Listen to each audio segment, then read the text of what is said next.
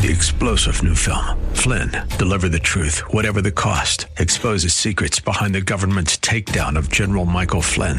Flynn knew what the intel world had been up to. He ordered the first audit of the use of contractors. This set off alarm bells. He told the truth. He was the most dangerous person for Donald Trump to hire. They had to get rid of Flynn. Flynn, deliver the truth, whatever the cost. Available now. Watch it today. Go to salemnow.com. Salemnow.com. Welcome to In the Word, a ministry of Calvary Chapel of Orlando. We hope that God speaks to you today as we continue our study, verse by verse, chapter by chapter, with Senior Pastor Will Ramirez in the book of Luke. Well, the Passover by this point is long finished. The time of preparation for the coming trial that the enemy, Jesus had said, hey, the enemy has asked permission to toss all you guys up in the air, and he's been given it. Well, the time of preparation for that trial, it's, it's over. It's run out. The lies of the enemy will now give way to reality. When the enemy tosses everyone's life into the air, where they land will depend on who they've been leaning on up to that point. How do we avoid being that kind of a Christian, using the tools that God gives to us for our own purposes? Well, turn to James chapter 3 with me. We need to live out what God says we're to do. We need to live out God's commands. We need to be focused on that first. You know, it's easy to, to say, well, if I were in charge, you know, or, or if, if they came to me, or, you know, if I was in that situation, this is what I would do. Okay, that's great. What about the situations you are in, though? What about your marriage, your parenting, your walk with the Lord, your witnessing? Where are you at with your conduct? You know, it starts with living out what God says I am to do first instead of worrying about what everybody else needs to do. For it says in verse 14, if you have bitter envying and strife in your hearts, then you should not boast. In other words, you, you, you know what to do, that you've, you've got it figured out. Don't lie against the truth. For that kind of wisdom, that type of thinking, that type of conclusion making, those type of answers, it does not descend from above from the Lord, but it's earthly, sensual, self-oriented. It's devilish. For where envying and strife is, that's, there is confusion in every evil work. You know, if you're looking at a situation, go, well, if I were in charge, or, you know, if I was in that situation, okay, that, well, that's being not birthed from God. That's being birthed from somewhere in here that comes from an, a heart that's filled with strife and envy. It, it comes from a heart that's filled with bitterness over the fact that you're not in that situation, that you don't get to make that decision. Verse 17. But the wisdom that is from above is first pure the word there, uh, pure, refers to motive. First off, we need to live out what God says I'm to do first. But secondly, I need to live out what God says to do, not so people see me doing it, but because I want to please God. I'm not to live out what God says to do so everyone looks around and goes, wow, what a godly man that is. Wow, he just is always doing what God says. The reason that we're called in, I think it's Colossians 3, to be forgiving and merciful and compassionate towards each other is because if we knew everything that was going on in here and everything that we did, we'd not want to feel that way towards one another. We would look at each other and go, You're a complete failure, loser. So God urges us before we even get to know someone, and He says, Be forgiving, compassionate, kind, you know, toward the brethren. Our heart's mindset should be geared towards not pointing out their failures and going, wow, why did they, why would they do something like that? But rather more towards the mindset of, man, I, I need to pray for them. So I need to live out what God says, not so people see I'm doing it. I, am not supposed to live this life so people think I'm spiritual and then they'll come to me for wisdom. I don't know. I think I had a conversation with someone about this this week, but you know, I, I remember when I was questioning my call as a pastor. The church was young and it was struggling, and and uh, and, and I thought, you know, maybe I'm just not called to this. And, and, you know, and I started sharing this with a couple people, and and most of them they just kind of chuckled and they said, "Well, you're a pastor. It's who you are. What do you mean? Well, it doesn't matter. Wherever you are, you're you're you're helping sheep, you know, you're, you're pouring into sheep's lives. You didn't need a congregation for that. So, yeah, maybe things are struggling right now, but you, it's who you are, you know. No, I didn't have to go around with a sign that said, I want to be a pastor someday. You know, or, hey, you know, like people used to come to Pastor Chuck and they would say, I'm called to be an elder, or I'm called to be a deacon. And he would go, okay, go deek. go eld, you know. you don't need the title, you know? You don't, you don't need the title to go off and say, what's an elder? It's someone who cares for the spiritual needs of the congregation. You know, you don't need a title to do that. You don't need a title to pour into people's hearts. You don't, you don't need a title of deacon to go out and serve the practical needs of the congregation. Do you, do you know what I keep the, my ear to the ground for? As a pastor who's looking for leaders or looking for people to pour into and invest in in a leadership perspective, I'm looking for who everyone else is talking about.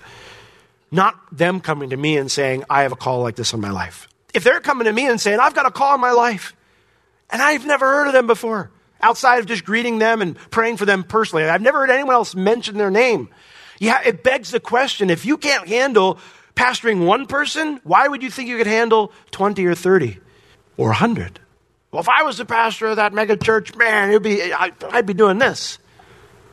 If I was the leader of that women's ministry, I'd be doing this. Okay, well, can you, can you lead your daughter? Can you lead your son?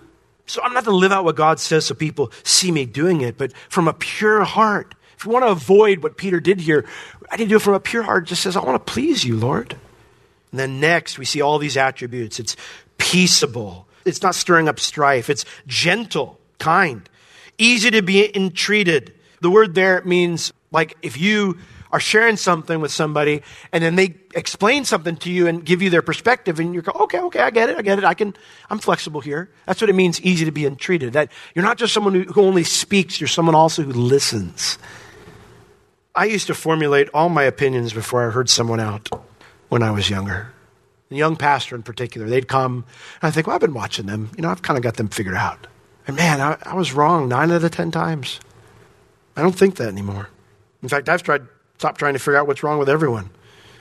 Now I try to think, how can I help that person, Lord? You know, how can I pray for them? How can I be a blessing to my friend? And if that means correcting them in an issue as they talk to me, whatever, hey, that, then so be it. That's what friends do at times, right? But not ahead of time. I'm thinking, oh, they're opening up to me. Whew, I've been waiting to do this for a while. No, to listen, but willing to go. Okay, I, I see your perspective there, you know? That's what easy to be entreated means. Full of mercy, not ready to give it to them, but ready to be compassionate towards them. And good fruits, and without partiality. In other words, you don't, you, uh, you don't treat certain people one way and other people differently, without hypocrisy. And, and it'll show the fruit of righteousness is sown in peace of them that make peace.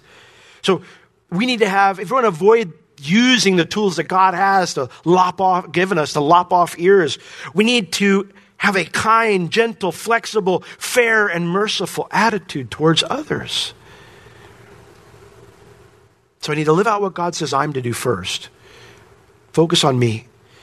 Then I need to live out what God says out of purity, not so people can see I'm doing it, but because I want to please Him. And then lastly, have this attitude, this kind, gentle, flexible, fair, and merciful attitude towards others. Because when you come from a mindset that if I were in charge, I'd do things differently, or those people need a good talking to, I can guarantee you that you're going to sense God leading you to do something He is definitely not. I guarantee you, Peter is sitting there thinking, this is my moment. God, this is what I was created for. You know, you know, there, there's all sorts of MercyMe and, and songs playing through his head going, this is it. This is God's leading in my life. You know, I've had people come to me and say, you know, God's called me to, to speak to so and so about this. And I'm starting listening to them and I go, you don't have a clue what's going on. That is not birth from God at all. You think you've got this spiritual spidey sense from God? That's not a spiritual spidey sense, that's your flesh. Because when we stop trying to figure out what's wrong with everyone and we say, Lord, how can I help them? How can I be a blessing to my friend? Then you can hear clearly from the Lord when He wants you to challenge somebody, when He wants you to rebuke somebody, when He wants you to encourage somebody, and when He wants you to pray for somebody. And what I found is most of the time His answer is way different than what my old pseudo spiritual sense from God would have told me.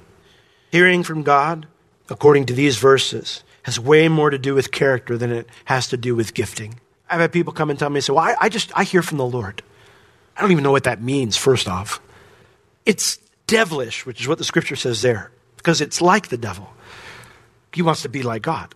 But there's something devilish about us that we, in our hearts, our wicked hearts, that we want somehow to be special. Like God loving us does not make us special enough. We want something desperate about us to set us apart from everybody else. Like, I'm, I'm unique. It's not that you're not unique and it's not that you're not special. That's not what I'm saying. But when we're looking for something inside of us that inherently, like God set us apart and, and made us super spiritual compared to someone else in some area, to feel good or to feel loved or to feel like we're of value, as long as that's somewhere in here, you're going to lop off ears. You're going to lop off ears.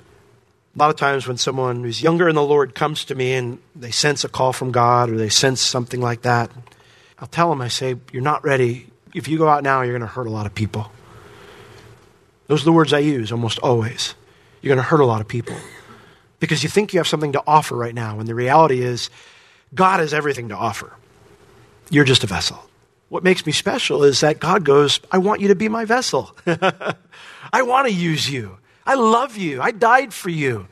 I, I, didn't, I didn't just die for the conglomerate of believers, or I didn't just die for the conglomerate of the world. So I'm thinking about you. I love you. I died for you. But He doesn't have to make us better than someone else in some area to make us unique or special or, or worthy of love. So, hearing from God has way more to do with character than it does with gifting. For if Peter had waited for Jesus to answer the question that the other disciples asked instead of yelling, Carpe diem, you know, and swinging a sword, he might have been spared this blunder. I guarantee you, Peter was not aiming for an ear. Talk about disappointment. Talk about falling on your face uh, you know, Lord, should we strike? You know, and he's just going at it. He's not aiming for an ear. When his efforts are done and he opens his eyes and he looks at his fallen foe, he sees an ear. Talk about falling on your face. What did that accomplish? Well, Jesus finally answers their question and he says, Suffer you thus far. And he touched the, his ear and healed him. The word phrase suffer uh, ye thus far means permit them to go this far. In other words, let them do what they're here to do. Lord, should we strike with a sword? No, that's not why I told you to take the sword. Let them do what they're here to do. Now, Luke is the only writer who mentions this healing. He's a doctor, and it's probably important for him to mention that this guy's poor ear, he didn't have to go earless because of Peter's blunder. And, and here we see that Jesus actually lives out what James talked about that wisdom that comes from above. He's in control. He's humble. He's meek. He's living out the way that it should be. There's no, no emotion here that causes him to be out of control. That there's no sense of, I'm going to seize the moment, seize the day, this is my moment. No. He has no ill will towards these soldiers and servants, even though they're here to arrest him. In fact, he's about to go and die for them too. And to prove that love for them, he undoes Peter's ugly work even though the enemy has thrown everyone's life up in the air, do you see how Jesus is entirely in control of himself and entirely in control of the situation despite its awfulness? See, unlike Peter and the rest, Jesus was prayed up. He didn't tackle this awful situation in light of the enemy's lies to him or the enemy's scare tactics. He tackled the situation in light of his Father's love and his father's plan because that's what he had prayed. Father, if, if it be your will, let this cup pass. I'm, I'm ready to opt out of this. But if not, your will be done, not my will. He tackled this challenging situation, this awful situation, in light of his father's love for him and in light of his father's plan. And the proof of that is that while he's the one being arrested, he's still the one reaching out here. For then Jesus said, verse 52, unto the chief priests and the captains of the temple and the elders, which were come to him, all these religious leaders and all the, the temple soldiers here, he says to them, Be ye come out as against a thief with swords and staves? When I was daily with you in the temple, you didn't stretch forth your hands against me. The word thief there, it's not thief in the sense of a, you know, a, a, someone out of the shadows trying to, you know, uh, you know, attack you or pick your pocket or anything like that. The word here actually means insurrectionist or rebel. He says, Have you come to arrest me with armed soldiers because I'm plotting a rebellion against Rome? I mean, do you expect me to put up a fight here? If so, you do not understand what I'm about. And then he points out the absurdity of their justification for the arrest. When I was with you daily in the temple, it's not like I'm hiding. I'm not off in a cave training soldiers to rebel against Rome. I, have been here the whole time. I've been in plain sight. I don't have soldiers, I have disciples. Why on earth would you bring armed soldiers to arrest someone like me? See, Jesus challenges their reason for arresting him because he knows they have no legal reason to arrest him. Like he did with Judas, he's giving them a last chance to repent. And then we have that little colon there, the two dots, which means Jesus waits for an answer. When they remain silent and give no answer to his question, to his charge that you're arresting me illegally, you have no reason to be here, you're treating me like an insurrectionist when I'm nothing like that. When they give no answer to that, he says, But this is your hour and the power of darkness. You can almost hear the disappointment in Jesus' words.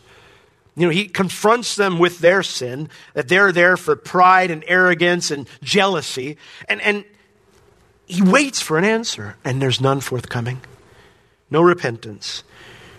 The word but here, but this is your hour, but is the strongest form of contrast in the Greek. They are here for the exact opposite of justice. They are here for wicked reasons. This is your hour. This is the business of self instead of the business of God. It's the power, the authority, the jurisdiction of darkness. This isn't about legal matters at all. This is about envy. This is about payback. This is the jurisdiction of evil. So, verse 54 they took him, they arrested him, and they led him and brought him into the high priest's house. Archaeologists recently discovered this home a few years ago. It was a palace filled with luxuries rivaled only by King Herod's palaces. And so, can you see why these leaders felt challenged by Jesus?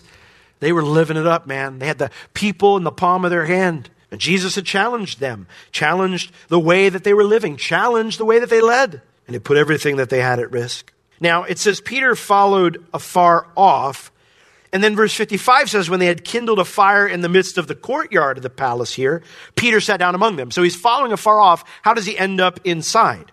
Well, John, the apostle, knew the high priest, so he was welcomed to accompany the soldiers. Peter follows at a distance, though, not with the group taking Jesus to the high priest's palace. Anytime I follow Jesus at a distance, I'm going to get into trouble. Right? We're not called to follow Jesus from afar, we're called to follow Jesus closely. So, why in the world is Peter following Jesus from afar? Well, he did try to kill someone in that group. I don't imagine think he's a welcome member of the traveling party. Peter's, this is my moment now looks like the worst decision he's ever made because if he's caught anywhere near this group, it will probably cost him his life. And that's exactly why Jesus warned Peter. He said, Peter, the enemy is going to tempt you more than everyone else. And Peter is in the thick of it right now. He is terrified. He is scared. He is following from afar because he thinks, I have blown it. They're going to kill me if they see me. And so when he gets there, the uh, other gospel writers tell us that John he's originally he's denied entrance but john goes back to tell the slave girl watching the entrance to let him in. And at that point peter goes into the courtyard but he does not go into the judgment hall with john where jesus is being tried. Instead he sits down to warm himself with those responsible for arresting jesus. He goes and he warms himself by the enemy's campfire. The slave girl who lets him in has a suspicion about him, though, and so she stays with him after letting him in. And while staring at him, she figures it out. He's one of Jesus' disciples. It says, But a certain maid beheld him as he sat by the fire and earnestly looking upon him. She's just staring at him. And finally she blurts out, This man was also with him. Now, I don't know if she's leveling an accusation or signaling the guards. I have no clue why she says it or she's just pointing it out. But it puts Peter on the spot. And Peter, what does he do when she blurts this out?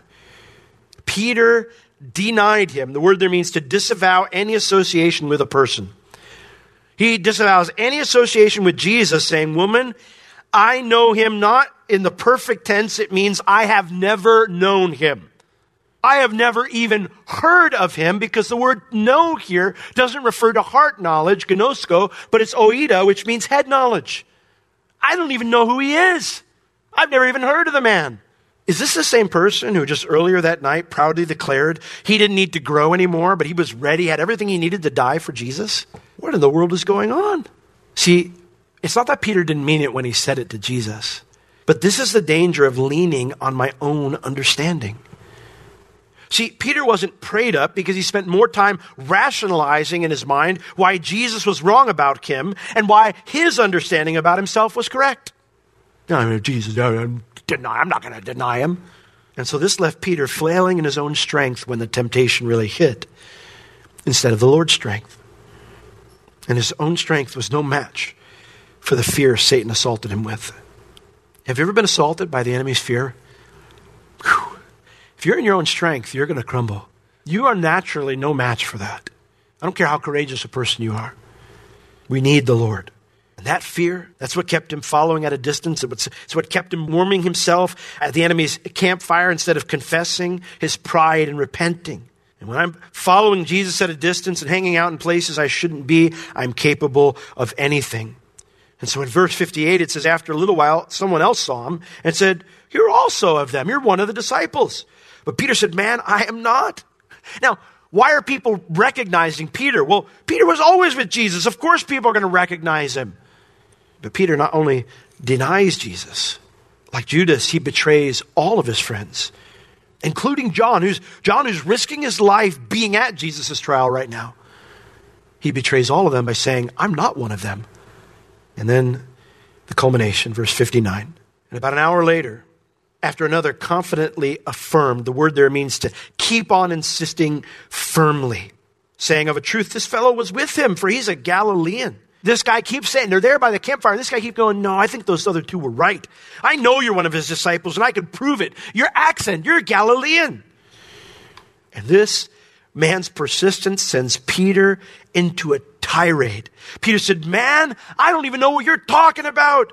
The other gospel writers tell us that Peter stood up and cried out with an oath, saying, On my oath, God, strike me dead if I know anything of what you're talking about. And as the word sprung from his mouth, it says, While he yet spake, the cock crew. The rooster began to crow its morning song. Peter's demonstrative action, standing up, calling God to kill him, strike him dead right there if he's ever met Jesus, certainly is a demonstrative action, and it caught everyone's attention, including the people in the trial in the next room, including Jesus. And so the Lord turned, and the Bible says he looked upon Peter, and at that moment, the word there looked upon means to look directly at somebody. He looked right at Peter. People may have turned to see what the commotion was, but Jesus knew exactly what it was. And he looked right at Peter. And when Jesus did, the reality of what Peter had done, the depths of his betrayal came crashing in. And Peter remembered the word of the Lord, how he had said unto him before the cock crow, You shall deny me thrice. The word there, remembered, it's in the passive, which means he hadn't even thought about it up to this point. It was out of his mind. As he's doing it, he's not even remembering Jesus said it. But it's only when Jesus turned to look at him that he was caused to remember, passive, caused to remember how he had said to him before the cock crow, You'll deny me three times. Peter ignored Jesus' words initially and the entirety of the evening, but now those words come rushing back, and surely the condemnation of the enemy also came rushing in. Yo, good job, Peter. You are the greatest of the apostles for sure. You surely should be the one who rules next to Jesus in his kingdom. What a brave man you are. And Peter went out weeping bitterly. It says, and wept bitterly. No, he went out weeping bitterly. He, the phrase there means to burst into tears. He burst into tears as he ran out of there as fast as he could.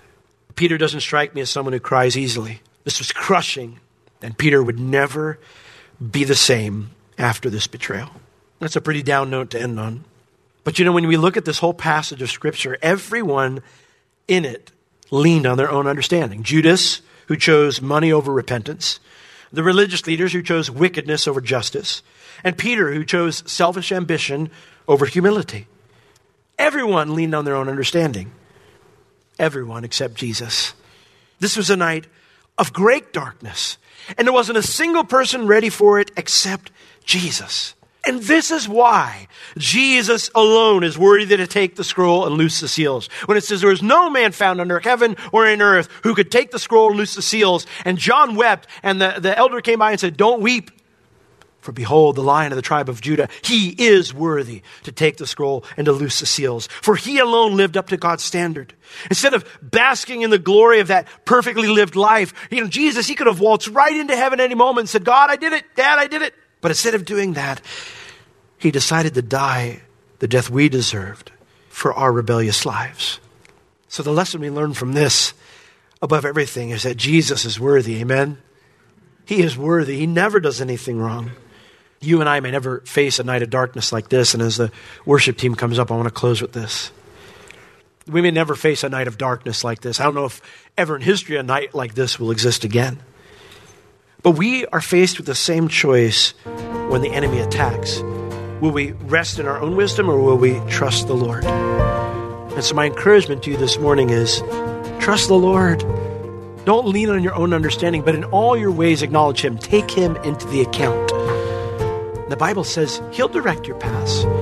You'll avoid lopping off the ears with the tools that God gave you to serve Him. You'll be able to use the tools that God gave you to be a blessing to others.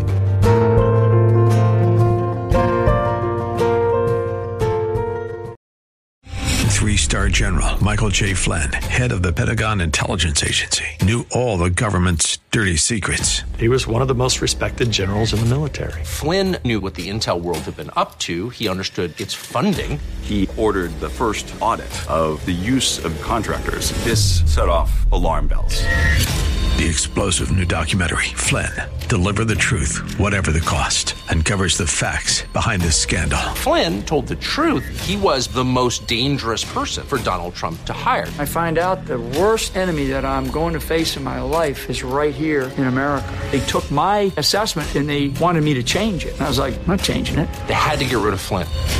With in depth interviews, archival footage, and never before seen personal records of the man behind the headlines. I just felt like I was drowning. Flynn, deliver the truth, whatever the cost. Available now. Watch it today. Go to salemnow.com. Salemnow.com.